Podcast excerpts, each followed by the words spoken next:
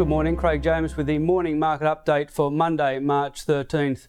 Well, there were two key events which affected U S trading on Friday. One was the U S jobs figures, which came in relatively mixed, and the other one was the, the failure or the closure of the Silicon Valley Bank uh, because of a run on its uh, deposits. Silicon Valley Bank failing, you know, so it's the second biggest bank in U S history to, to, to fail. Uh, so it certainly, you know, so we'll be walking on eggshells, watching for the effects on the Australian share market uh, to later today. If we look at the, the Dow Jones, it finished lower by three hundred forty-five points or one point one percent. Standard Poor's five hundred was down by one point five percent. The Nasdaq down by one hundred ninety-nine points or one point eight percent. There were also declines in the European markets of around about, you know, so one point five percent. So considering that on Friday, the Australian share market fell by the order of two point three percent. You would expect that we could claw back some of those losses uh, today, but the future is pointing to a loss of thirty-nine points or half of one percent at the start of trade.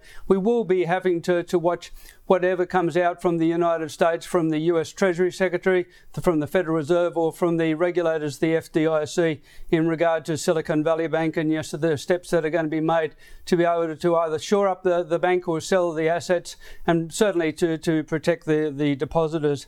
If we look at the um, U S jobs figures, payrolls rose by three hundred eleven thousand. That was above expectations for a gain of two hundred five thousand. Uh, what we had is uh, an increase in the unemployment rate from three point four percent to three point six percent, but a weaker than expected reading in terms of wages or average hourly earnings, only up two tenths of one percent. So somewhat of a mixed result, you know, so if we look at, you know, so the U S uh, jobs figures. Uh, the gold price was up by one point eight percent, concerns about the, the health of the uh, U S banking system. Uh, the oil prices were high, and that should help uh, the, our energy sector in uh, the Australian share market to, to later today. Brent up in the order of one dollar nineteen or one point five percent, and NYMEX up in the order of one point three percent. The iron ore price relatively unchanged at one hundred twenty-nine dollars and forty-four cents. a tonne. There were some big moves in terms of the U S bond yields. ten-year yields down twenty-two basis points and the two-year yields down thirty-one basis points. We had that mixed reading in terms of uh, jobs, but the concern about the U S banking system su- suggests to a number of um, investors and, and strategists that perhaps the Federal Reserve will go a little bit easier in terms of future rate hikes. So we'll just have to see how the um, transition of the Silicon Valley Bank, you know, sort of happens later today. There's no major economic data to, to talk about in terms of the Australian market, or even for that matter in terms of the, the U S markets. The main things to watch this week is the U S C P I coming out on Tuesday, U S retail sales figures on Wednesday.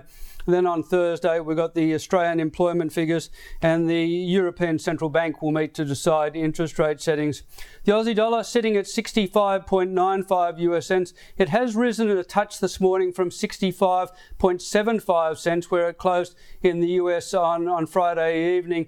That suggests that uh, perhaps there's a degree of Uh, less concern for, from investors about what lies ahead. Certainly the Australian uh, dollar is somewhat of a bellwether in terms of sentiment, you know, so right the way across the globe. And I hope you have a very good day.